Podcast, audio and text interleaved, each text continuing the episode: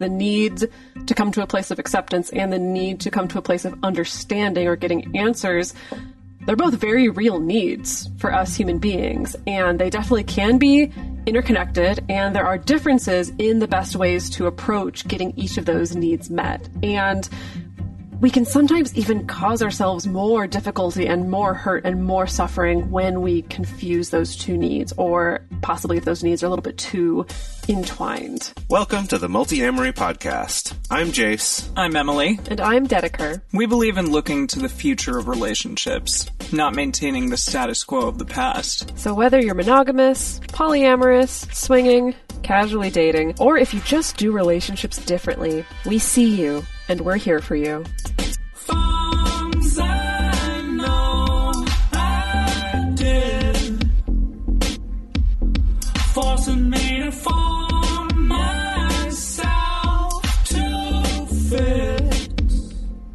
On this episode of the Multiamory Podcast, we're talking about closure. What it is, when it's needed, when it might not actually be something that we need, even if we think that it is. We're going to be taking a deep dive into some research about it, as well as breaking down what do we even really mean when we talk about getting closure or needing closure or wanting closure?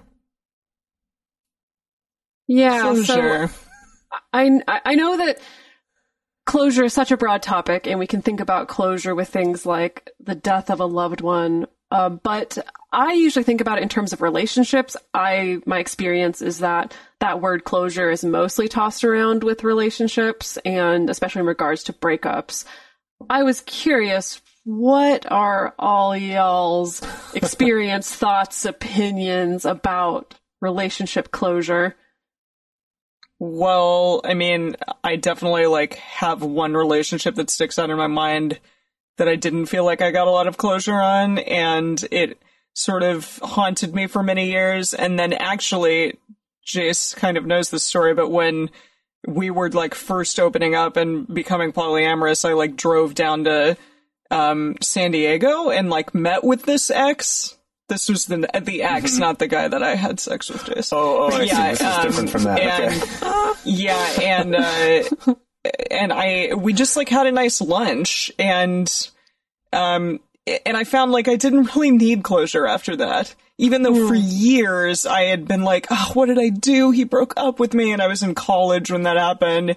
And then you know, three to four years later, when I was having this lunch with him, it was fine. It was like, eh, I'm I'm over it. So you didn't even have necessarily like a closure Talk, oriented no. talk. It was just kind of No, was- meeting together and having this time that Yeah, it was just- make that feel better. Exactly. Yeah, it was like eh, seeing each other where we were at at that moment in time, and you know, still a nice guy, but I had moved on with my life, and that was good. So that was the closure. It was like an internal closure almost, closing that book and putting it away. Nice, nice. What about, about you, you, Jase? Jase? Uh, yeah, I mean, I think that I definitely have certain relationships that I look back on wishing that, wishing that they had ended differently or, or maybe not ended, uh, but just that kind of seeing some missed opportunities for better communication or kind of seeing later on, oh, I think that this could have worked out had we realized these things about ourselves or different things like that. And so I guess in a way, the fact that those still stick in my mind or that's something I think about, you could say is something that doesn't have closure.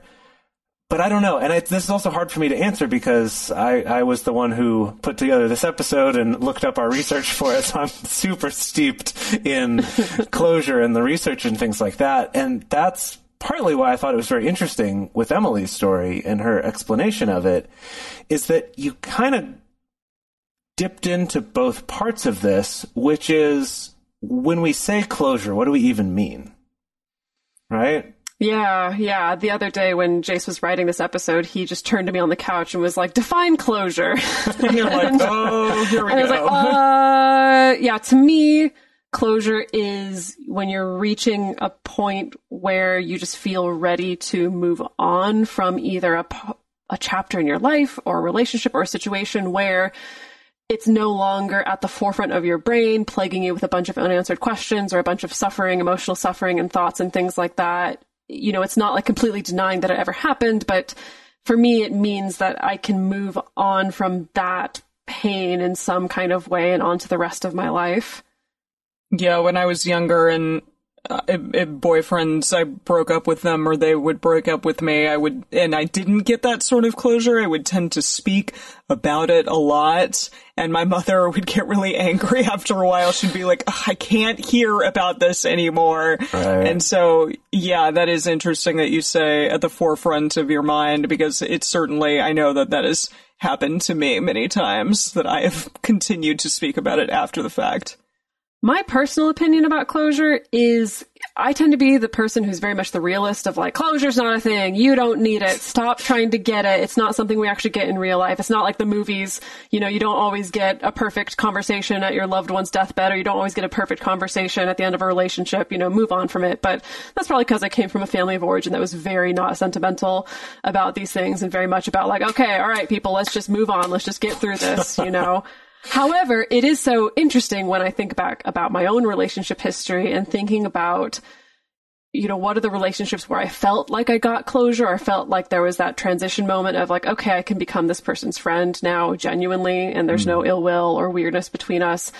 Thinking about the people and exes and stuff that I still think about, either in a negative way of like I'm still angry at this person or resentful, or in a positive way of I still have longing for this person or I miss this person. That is really interesting because I can't quite make a through line of those. I can't quite look at them and be like, oh, clearly I didn't have a closure conversation with this person, and that's why. It, it, for me, it feels a little more unpredictable, but it is interesting to see and ask that question of like, huh, like why do I think about this person still and not this person?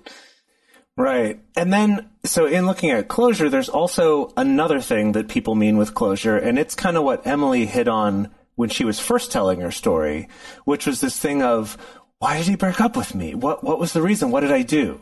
And it's this, that I want answers. So with closure, there's kind of these two different pieces that are maybe interconnected, um, but they're separate. And that is the first one is like Dedeker said is kind of acceptance and uh, like letting go, moving on. And then the other one is this: I want answers. I want I want to understand.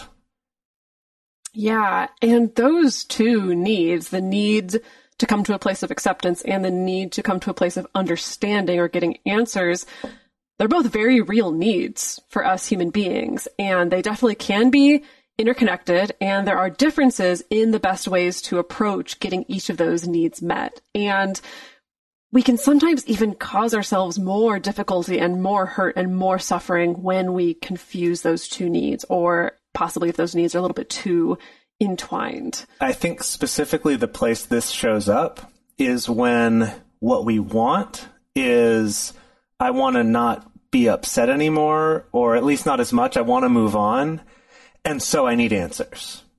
Hmm. And, and in reality, those two things might be separate from each other, or at least not a one to one. Like getting that answer isn't necessarily going to make you be over it. And I think we see this when you, I I know this has happened to me in the past, in my younger days especially, of having like 10 closure closure conversations with someone that you're breaking up with With You know, the just same like person. having Oh, closure yeah. conversation after closure conversation and you keep feeling like you need it because you're still not getting what you want because maybe what you want is a different type of closure Yeah, I kind of give this analogy to clients sometimes and to myself as a reminder sometimes that if you get really bad food poisoning, you might sit up all night trying to wonder like, oh, what caused the food poisoning? Was it when I went to Chipotle? Was it when I had that yogurt? Was it when I ate that pickle? Like, oh, what was it? What was it? What was it? And even if you figure it out, you're like, oh, it was probably the Chipotle. That doesn't make your food poisoning go away, good point. unfortunately. yeah i like that that's you know, good it's like you're still probably going to be miserable and just kind of have to work through it Mm-hmm. and heal on its own, even if you got that answer. And I think I, I mean, it's maybe not a perfect analogy, but I do think that applies to things like breakups sometimes. But let's first look at the need for closure through the lens of that type of closure that is seeking answers and understanding. Yeah, so as I spoke about earlier, I definitely in my youth especially had this like strong desire to try to understand and get some concrete answers and that was really important to me and it's apparently something that like philosophers and psychologists they have worked on and thought about for a really long time. So we're going to talk about a psychologist named Arie Kruglanski and their definition of the need for closure, which is that individuals desire for a firm answer to a question and an aversion toward ambiguity. Yeah, so this is Yeah. that one we were talking about of just I want concrete. I want to understand. I want an answer. This makes me think of um, how kind of the media talks about something like revenge. Like in our stories and stuff, like once you get the revenge, then you'll feel better. And this is like hmm. similar in the way, like, okay, once you get the closure, then you'll feel better. But often that isn't really the case for either. So, okay, but in 93, there was something created called the Need for Closure Scale, the NFCS, and it was developed by Arie Kruglanski and then Donna Webster and Adina Klein. And they created a standard way to measure the need for closure. It was this 42 item scale, which sounds like a lot to me, but then they shortened it in 2007 and created a test that is pretty accurate as well, but it's only 15 questions. So we're going to talk a little bit about that. Yeah, so the, the original scale is still the scale. Like when you're a psychologist is testing for this, they use the large scale if possible. The shorter one is just kind of if if you're in a situation Uh, If you look it up on Cosmo. if you look it up on Cosmo, uh, or if you just don't have time to administer the full one, like this is just one part of a larger psychological study and you're trying to keep time down or something, this is a, a validated study. That the 15 question one has been validated to show that it does very closely relate with the 42 item one as well. So what was interesting in their research is that, first of all, a need for that understanding closure, the need for getting some kind of firm answers is universal. However, having too intense of a need for understanding closure can cause bias to show up in your pursuit of answers. So for example, they found that that kind of really intense need for closure, that really intense need for answers would produce some behaviors such as selecting only evidence that supports the first answer that you come up with. You know, it, like you're just so desperate for getting an answer that it's like the first reliable seeming answer that I come across, I'm just going to stick with that. Things like getting stuck in one way of thinking in spite of new information or not checking the reliability of a source. And uh, this language sounds very like scientific and researchy. However, I'm thinking of how does this apply to relationships? And I think of things like, you know, someone breaks up with you and you're tearing over it and poring over it and trying to come up with an answer. And maybe you kind of create this answer of like, oh my gosh, I bet you it's because they were seeing somebody else and they fell in love with somebody else actually.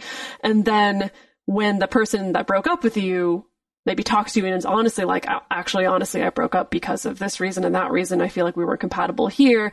That your intense need for an answer may still stick with that explanation of like, yeah, that's what she said, but I'm pretty sure that she, she was actually just in love with somebody else. And so that's my story and I'm sticking to it. Um, and so, in fact, high levels of a need for closure and for answers has been linked to things like racism, sexism, belief in conspiracy theories, among other things.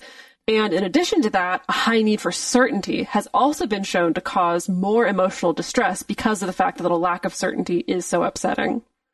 Right. So there's a lot That makes to- me think of, yeah, that makes me think of like 9-11 and all the awfulness that kind of came out of that, but also like the need to do something, which I know that there was a really high influx of people joining the army and, you know, armed services and stuff right after that. And it, mm-hmm. it's maybe similar to like this desire to change or to help or to, you know, have something come out of a stressful, challenging, awful situation. Well, I think it's one of the reasons why there's so many conspiracy theories linked to 9-11 and mm-hmm. also right now, as we're recording right now, to the pandemic.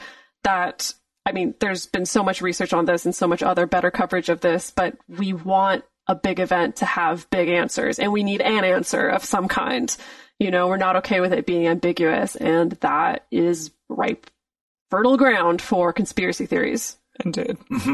Absolutely. And so so with this, uh, you know, having too strong of a need for closure, like Dedeker was saying, can lead you to kind of grasp onto one conclusion, the first one that seems sort of close to fitting. It's like, I'm so uncomfortable because I need this certainty so bad that I'm going to latch onto that one. And like she said, it's, that's when you keep having 10 different closure conversations with your ex because you really want to understand, but you keep needing more closure because no matter what answers they give you, you're like, no, that doesn't fit. It's got to be something Yeah. else. You know, so it Yeah, can, or you, you need them to fess up to the thing that you think that it is. Right. So almost ironically, that need for it actually makes it more elusive in a way, because then it's just like, no, but I haven't found the right thing that, that fits what I think it needs to be already. Uh, and then in terms of reliability of a source, I mean, Emily made a great point in talking about things like catastrophes and things like that is also, um, when you have this desperate need for certainty, it's like the first piece of information you hear, regardless of whether it's from, it's just from some random Twitter account. It's like, that's fact. Right? Or we hear some accusation against some celebrity or something, and it's like, aha, I'm going to go with the very first one I heard. I don't care where I heard about that from, whether that was from, you know, Fox News, whether it was from some Russian news site that some friend reposted on Facebook, you know, whether Oh, this and- was from a friend who actually experienced it firsthand. Like we, we kind of, it's irrelevant because we just want, right? We just want that concrete answer. Okay. So now on the other side, too low of a need for closure, uh, turns into basically just like not doing anything, not making any decisions, um, avoiding clarity, being intentionally ambiguous, never uh, committing to or deciding on anything. And this can be a problem because it's frustrating for other people around you because you're not as good a communicator if you're not clear on things, even with yourself, of what your decisions or your goals or your priorities are.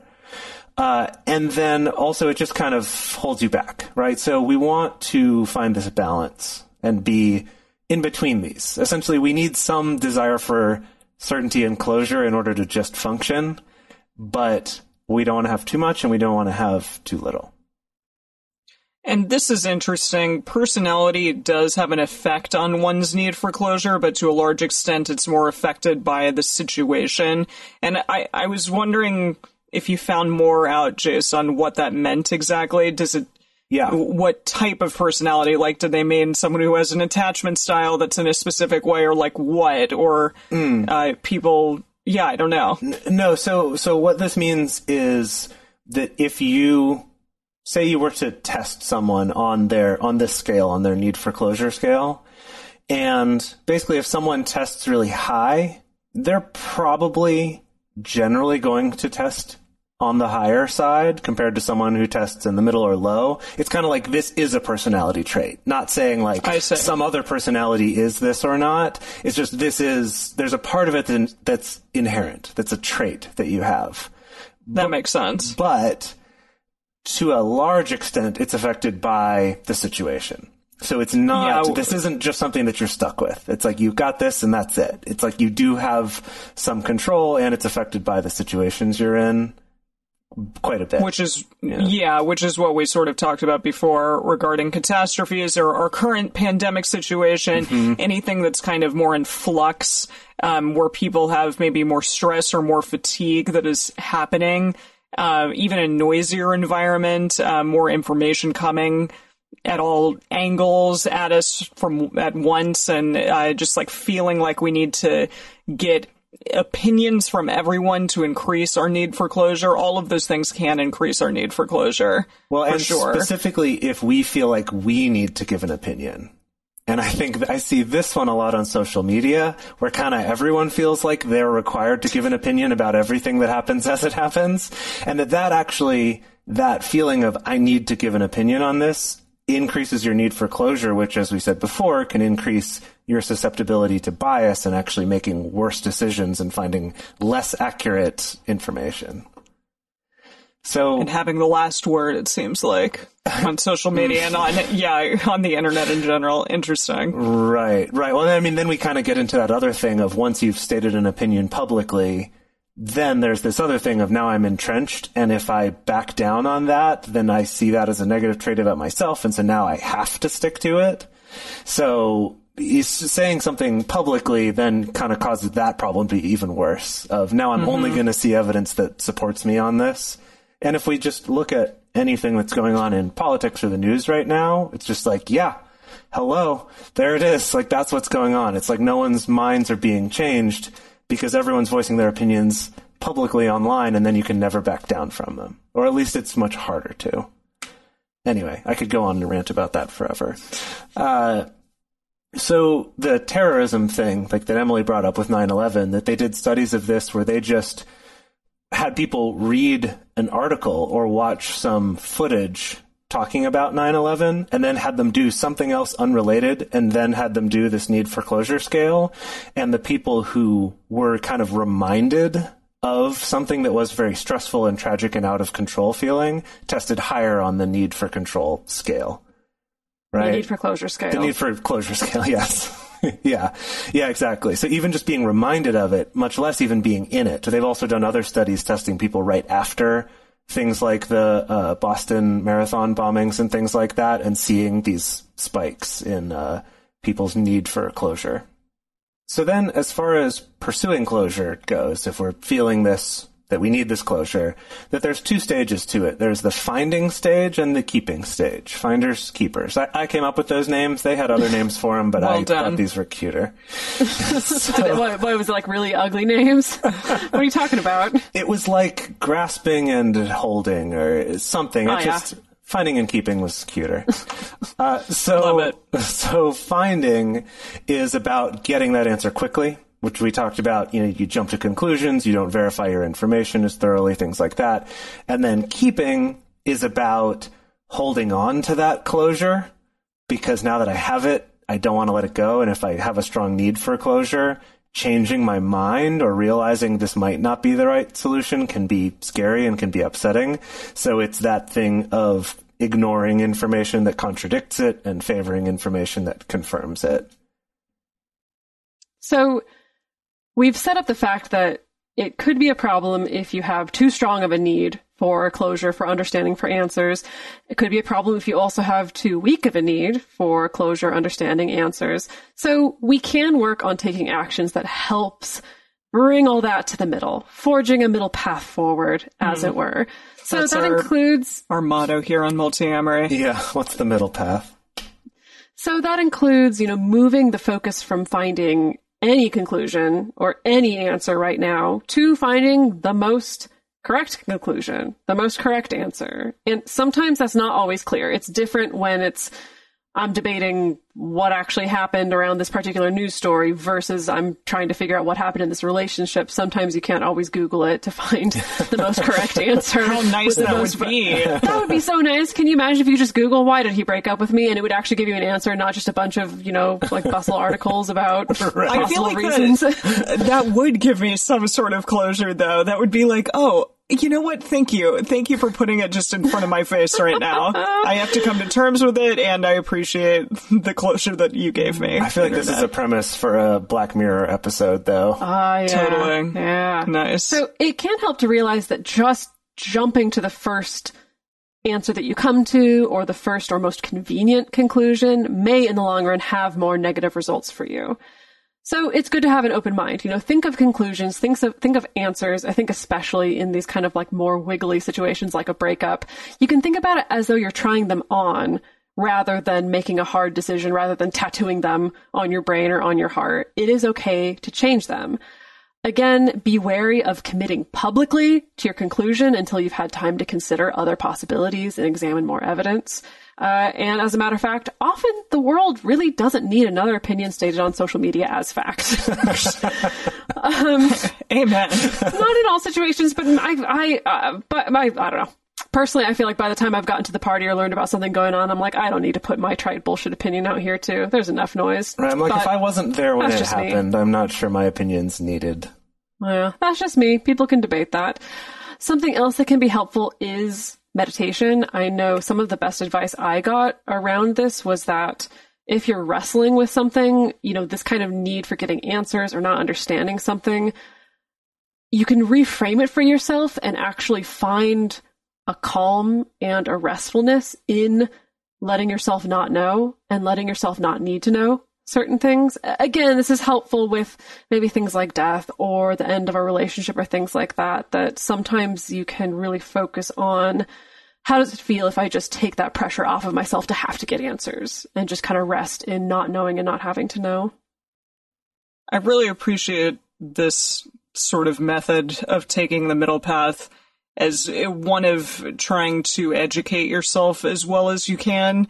And perhaps that means like looking at both sides and not necessarily letting one's personal bias like do all the talking. And the first thing that you find being like, okay, well, yeah, this is uh, helping me see that what I believed in the first place is the truth, but instead, like, you can look at various things. So, yeah, I think we should all, like, work on that from time to time. Yeah. And I think it's also worth keeping in mind that if coming to the wrong conclusion, if the fear of that isn't enough to motivate you not to, you know, to strive to not have such a strong need for firm answers and closure, is also that the stronger your need for closure is, the, the more discomfort you're going to feel at every little thing that you don't have closure on.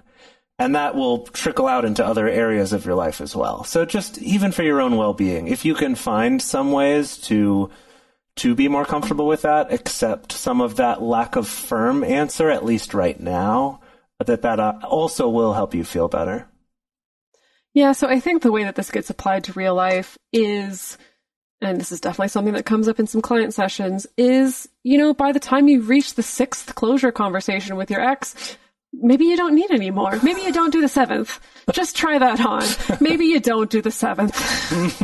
because again, at the end of the day, you can ask all these questions about why they broke up with you or whatever about th- stuff that happened in the relationship and But they you're can answer you food poisoning. you're still gonna have food poisoning. And they may answer you honestly or dishonestly. You know, there may be no way of actually being able to hook them up to a lie detector test to make sure that they're giving you the honest answer. They may never give you an honest answer, you know? Um, and so sometimes it could be kind of a futile Yeah. quest, as it were. Yeah. And then the other thing to think about if you have had several of these closure conversations or you keep trying to have it and not being able to is that perhaps the closure that you're seeking is not this type of closure. It's not the answers closure. It's the other type, the acceptance type of closure that will take more of the edge off of that hurt and discomfort. And so that's what we're going to talk about next. But first, we're going to take a quick moment to talk about how we can keep this show coming to you and to everybody out there for free. For a long time now, we've been fans of adamandeve.com for getting sex toys or lingerie or accessories, things like that. It's uh, just a fantastic resource with a huge selection. And now, not only do we have a fantastic offer, but we also have a promo code that will work on adammale.com and evestoys.com, which are their sites specifically for LGBTQ audiences. And our code is fantastic. It's 50% off of almost any item in the store and free discreet shipping when you use our code MULTI. Yes, we love adamandeve.com and have for years. They are our oldest and longest sponsor, and they just keep on giving great gifts to us and to our listeners. You can bring more pleasure and satisfaction into your bedroom by going to adamandeve.com, adammale.com, or evestoys.com and select any one item. It can be, you know, an adventurous new toy or anything you desire, something fun, something sexy, whatever sounds good. So just enter offer code MULTI at checkout and you'll get 50% off almost any item plus free shipping. That's multi, M-U-L-T-I at adamandeve.com, adammale.com, or evestoys.com. This is an exclusive offer that is specific to this podcast and it's better than any offer that is currently available on their site. So again, use code MULTI to get you not just the 50% discount, but also the 100% free shipping. Code M-U-L-T-I. So many psychologists and counselors believe that calling it closure, just saying like the word closure, can actually hurt our ability to process grief more than it helps process grief, which is really interesting. So closure just implies that something is done, it's complete, we're we're over, and really grief. If if you have ever lost anyone, and I think all three of us have, um, that's just not how it works. It comes in waves. There are you know some days it's much more apparent than others, and it is unpredictable completely. So just seeking, you know, that type of closure where we end up sort of preventing ourselves from proactively and healthfully moving forward during through the grieving process is probably not what we ultimately want. So it can cause us to feel this guilt also for not being totally fine about it. Uh, and yeah, I mean, geez, I've I've felt that before for sure. Like, well, I'm not over it yet. What's wrong with me? Mm-hmm. Uh, but it really, it, as as I said, it's completely unpredictable. So we're going to talk more about acceptance as opposed to just this word closure. Yeah. So there's a, a great article called The Myth of Closure by Bob Livingston, who's a social worker in San Francisco. And in the article, he emphasizes that grief and loss are not something that we move on from entirely. It's not a book that gets closed or something that gets packed up in a box with a bow and put away forever. I- instead of seeking to let go or close the door on these experiences, Instead, he encourages us to focus on healthy grieving and then finding ways to create a new way of life, essentially, a new healthy way of life and living with that grief where it doesn't show up as a destructive force in our lives. And that that's a, a proactive process to get there, not just something you can kind of get one answer or do one thing and then boom, it's closed and it's done forever. Yeah, again, I think that we've really been messed up by movies with this in a certain hmm. extent. That like when someone dies, there's al- there's almost always going to be a scene where you get to say goodbye or you get to have that that intense conversation with them before they die, and it's all wrapped up nicely at the end of the movie. We understand what their life was about or the sacrifice that they made, and we can walk away feeling good. And that's just not how it goes in real life necessarily. Um, and so when we're talking about grief, I know most of us maybe think about death of a loved one. However, grief and the grieving process shows up in all sorts of losses, and it can be more or less serious, but it's all still grief, you know? So it could be the death of a pet. It could be moving to a new city, leaving an old city behind. It could be the end of the relationship, or it could be the loss of an important opportunity, or it could be the loss of a future that you thought that you were headed towards. That shows up a lot with relationships and with jobs and all kinds of things that that's that's one that I see people dealing with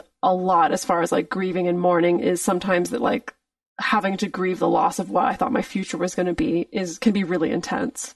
Yeah. Oh, yeah. I mean that that hits real hard. Thinking about some particularly painful breakups from my past is that kind of yeah, sort of mourning the loss of what I thought my life was going to be. Uh, and and I think that we really we really sell ourselves short when we try to think that it's not grief, like that we don't give the respect to that grief process, even if say it's something like moving away from a city that you love that maybe you'll be pretty much over it in a month or two. Maybe it'll take longer. Like it's yeah sure that's less serious than a death of someone really close to you.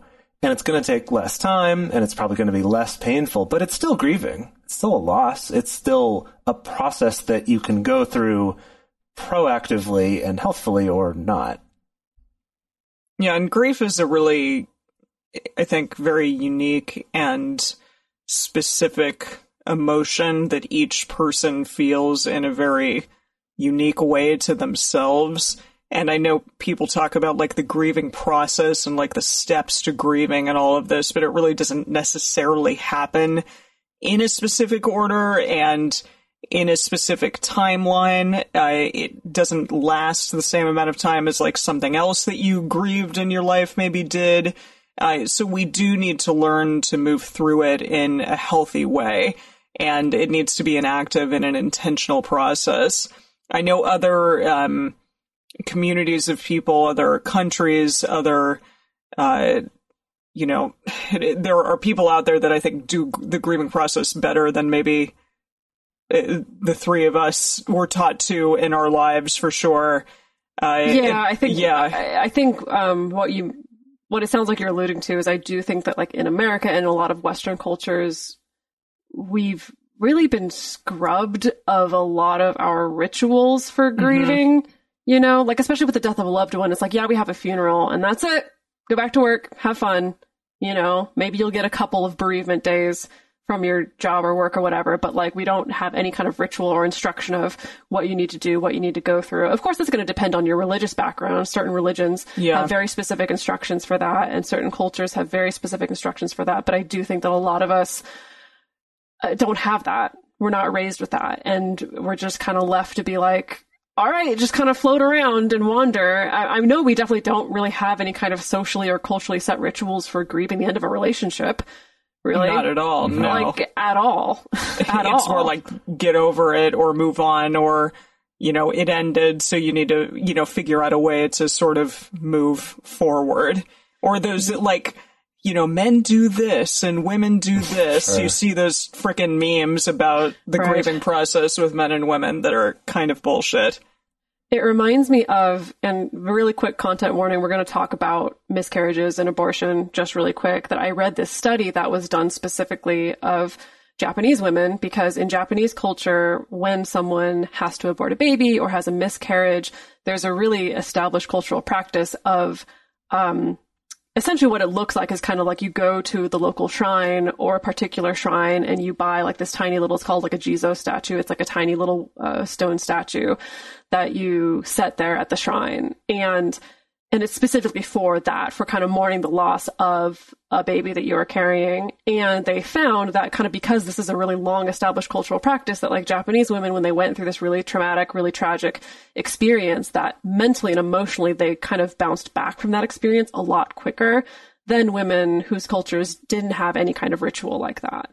You know like that for these japanese women of course it had almost an identical emotional impact. It's not like they were fine the next day but that going they they theorize that going through that ritual helps set them up to be able to find that acceptance you know that kind of closure and move on and and that's another situation where we do not have a ritual for that whatsoever you know it's kind of been like let's just not talk about it and you deal with it on your own Right. And it's, if you think about it too, the irony being that in our culture, I feel like we have this idea of just, just move on with your life, try to move on.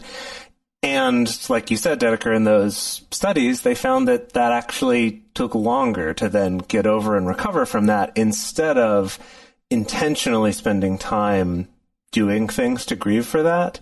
And I think this applies to a lot of other things like relationships, which you know, to bring it back to that where we started this whole episode is kind of talking about breakups and things like that is that I feel like a lot of the conventional advice out there for dealing with a breakup is to just get over it. Right? Like that's where we have the concept of the rebound relationship or something else is like distract yourself. Don't think about it. Find other things to do. Don't think about it. It's just this like don't think about it. Don't think about it. And I would bet that that same thing would apply if you did have sort of more of a proactive, intentional way of grieving for something, even if it was maybe you only dated this person for a month. But it's like, yeah, give that some respect and give some moment for that grieving. I would bet that in the long run, that would actually end up with feeling better sooner and being able to move on sooner in a healthier way. yeah and letting yourself actually feel the emotion as opposed to kind of tamping it down for Yeah. a long period of time so the first step in accepting acceptance of the loss and sort of moving through the loss and the grieving process is to accept that you are grieving and that that is natural, that's okay, it's nothing to feel ashamed of.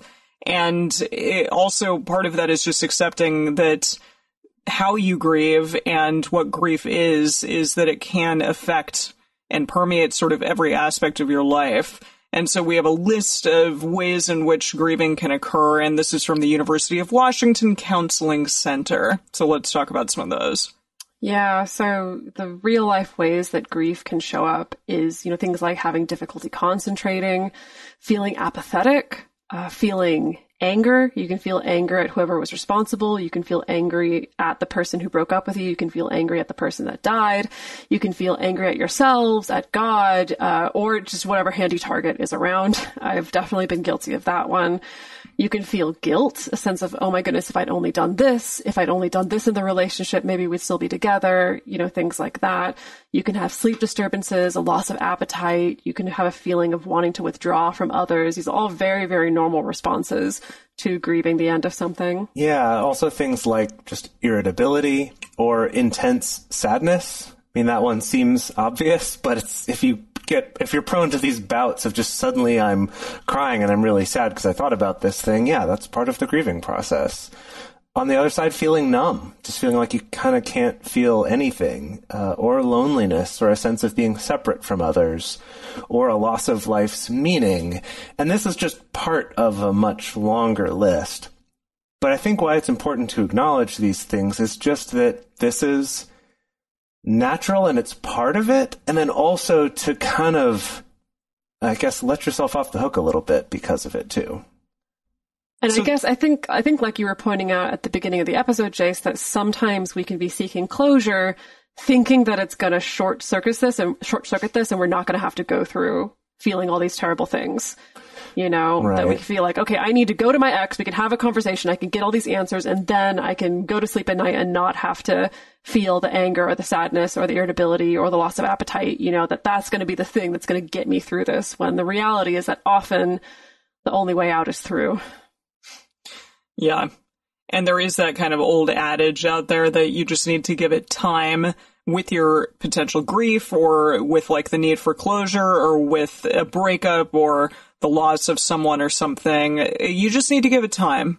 Don't worry, you know, you, you'll get over it eventually. But according to the University of Washington, that's actually not true.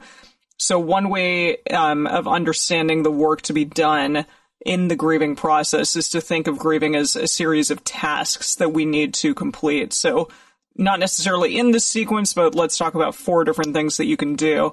Uh, so the first is to accept the finality of the loss. That maybe it is, this is it, and it's not going to come back, and you know that relationship or that person uh, is no longer going to be in my life, and accept that.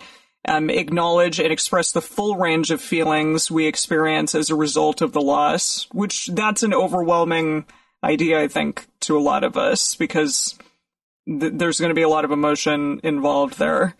Uh, maybe potential depression from that. Um, you know, a, a huge amount of feelings that we just discussed, and then even other things as well can come up. Um, also, adjusting. Number three is adjusting to a life in which the lost person, object, or experience is absent, and that does, as we say, take time, but um, it's another sort of thing that you have to understand and get through in this process of grieving. And then finally, say goodbye or ritualize uh, this this moment and ritualize a movement to a new peace with the loss. So come to some sort of peace and understanding about the loss being present in your life. Yeah, and so I think the the point that they were trying to make in saying that it's not true that you just need to give it time is that time by itself isn't enough, but time while proactively doing these things is is what will get you through it faster ultimately and and in a healthier way. Yeah, I think that that old adage of you just need to give it time or it's just going to take time, it sort of implies just keep doing what you're doing, just go about your normal life and let time take care of it. You know, again, we have the time heals all wounds and it's like, it's sort of true. But at the same time, if you're just skating through, like, okay, fine, I'm just going to go to work and pretend like nothing happened and just wait for time to do its magic, uh, that's probably not going to work in the way that you're hoping that it will. You know, your own grieving process, it could last just a few hours, it could be days, it could be years. But in any case, the process is going to be better if you're able to take an active role in that process as well as taking care of yourself. You know, so that involves not trying to rush the process because that's not going to make it go any more faster. It's just going to make it more difficult. Um, having faith that you are going to get through it. You know, not giving yourself a deadline or a time limit. Um, I know that I've definitely slipped into a lot of self shaming around where I'm like, oh my gosh, it's six months after this breakup and I still woke up in bed crying. And you know, it's like that's not going to help your grieving process. You know, like adding shame to it is probably going to exacerbate things and make things feel a lot worse. Um, it includes also expecting and accepting that your productivity is going to be decreased. I do think that part of these issues are the fact that we live in a culture that is so productivity focused, which is why, great, you get two bereavement days and sure, go ahead and grieve, but you better come to work at the same time. you know, and I mm-hmm. understand that not a lot of people necessarily have that choice, unfortunately. You know, not a lot of people are able to necessarily take the time off work. However, I think that there can be some turning towards self-compassion and self-acceptance that like during this time your productivity is probably going to be not the same as it normally is. It involves doing things like accepting and seeking support. That can be support from the people around you from friends from partners from family or it could be from professionals as well a therapist a coach some other kind of professional that you trust. And while you're grieving, is be especially diligent about regular eating, sleeping, and light to moderate exercising. Easier said than done. Easier said than that's done. important. Yeah. It's, I I think that's why it's worth noting. It's being diligent about it. It's not just let yourself sleep. It's like, no, kind of make yourself sleep, right? Like be diligent. This is part of your homework here. Um, there's also telling those around you, like Dedeker was saying about f- seeking support and accepting support from those around you, is also tell them what helps and what doesn't. If them talking shit about your ex doesn't help, tell them that. That's that's not helpful for my grieving process. Uh, do self care, baths, massages, walks. Uh, I just I, I'm not grieving currently, but I just bought a uh, one of these Theracane like massaging cane things. I'm doing the- some self care. They had that at the um the Retreat retreat, we that we went went to, on. yeah. They're so Yeah. great. It's so yeah. great. life. Yep. Yeah, it's so wonderful. Uh, and then also, I love this one, is do something to help someone else. This is such a cool way to get out of your own head.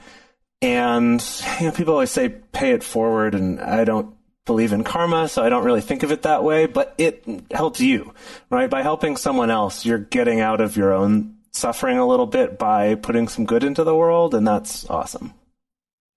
I think it would be lovely if, as a society, we normalized grieving a little bit more. Because Dedeker, you were talking about like the lack of bereavement days or things like that, and it would be lovely if perhaps that wasn't so stigmatized, as so many things are in our culture. But yeah, that uh, things things could change in terms of allowing more time off and more ability to kind of understand if you're not going to be as productive or as okay during this time. Yeah. Well, I think that something that also exacerbates it is that we're in a culture that, first of all, is very much in denial about death in general. Mm, yeah. You know, like we get really awkward talking about death or acknowledging it, so that makes things worse. And I suspect that maybe an offshoot of that is that we're also kind of in denial about talking about relationships ending because hmm. our dominant narrative It's a is like failure. It's- yeah, you it's find your magic, soulmate, you find the one, it's magic, you're there Yeah. to like together forever, and anything less than that is a failure, and it's embarrassing and shameful and awful. And so I do think that that also makes it worse that we're kind of in this like relationship ending denial where we don't necessarily want to talk about it. I mean, I don't know anybody who would feel comfortable talking about that at work, for instance, of being like, "Hey, I just had a bad breakup. I need to take a week off work." You know, I, I mean, my my impression anyway. Maybe people have super progressive workplaces. Um, my impression is that you'd be laughed out to a certain extent, maybe not to your face, but where it'd be like, "What? Like, get over it. Like, you have to come to work." You know, so Yeah, it's like, that's just a Anyway. relationship, whatever. yeah, Yeah. that's A, maybe that's a soapbox for another time. Maybe. We'll talk about workplace reform another time. I'd love to have a guest on for that. So, okay, in conclusion, let's recap the two aspects of closure that we discussed today. So the first is the the need for like firm explanations and reasons as to why something happened, why something ended. Um, so it is like this, this need for firm answers is next necessary to function, but too strong a need, and it can be more harmful than good. So we learned that today, and that stressors can increase this need. So things that are happening in your life, challenges, pandemics, you know, stuff that's sort of occurring for all of us right now. Yeah. And being that one of the things you can do to help uh, mitigate that strong need for these solid answers is to be aware of the importance of getting correct answers and correct information. And they've actually shown in some of the studies that just being aware of the fact that there are also negative consequences to coming up with the wrong conclusions to things can actually help to kind of rein in that desperate need for those solid answers as quickly. And then, as we said before, once you come to a conclusion, be aware that the healthiest approach is to be open to changing, or at the very least, being open to modifying that conclusion as you get more information. And don't put yourself in a position where you're locked into that one thing and can't change it. And then the other side of the closure coin, which is seeking acceptance of a loss. Remember that it takes more than just time. It takes a proactive approach. Your grief is totally unique and it doesn't need to fit anybody else's timetable or order of events. And remember to take care of yourself and get the support that you need. Yeah. So while both aspects are important, being able to distinguish between them and develop self-awareness in our need for each can make our pursuit of closure less destructive and ultimately get us to a place of well-being faster. So, for our bonus episode this week, we're going to be talking a little bit about some interesting research about specifically some letter writing and journaling exercises for getting over breakups specifically, and what this research has shown us about things to avoid and what to do, and what's the most helpful to do with those. So, for our patrons, we're excited to see you in that bonus episode. And for now, we would love to hear from all of you about this episode. What was helpful for you? Is there anything that you wish that you had known before or something that you're really glad you just found out right now because you're having to deal with it? The best place that you can share your thoughts with us and other listeners is on this episode's discussion thread in our private Facebook group or Discord chat. You can get access to these groups and join our exclusive community by going to patreon.com slash multiamory. In addition, you can share with us publicly on Twitter, Facebook, or Instagram.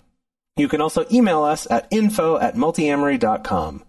Multiamory is created and produced by Emily Matlack, Dedeker Winston, and me, Jase Lindgren. Our episodes are edited by Mauricio Balvanera. Our social media wizard is Will McMillan. Our production assistants are Rachel Shenowork and Carson Collins. Our theme song is Forms I Know I Did by Josh and Anand from the Fractal Cave EP. The full transcript is available on this episode's page on multiamory.com. This is the story of the one. As a maintenance engineer, he hears things differently. To the untrained ear, everything on his shop floor might sound fine, but he can hear gears grinding or a belt slipping. So he steps in to fix the problem at hand before it gets out of hand. And he knows Grainger's got the right product he needs to get the job done, which is music to his ears. Call, clickgrainger.com, or just stop by. Grainger, for the ones who get it done.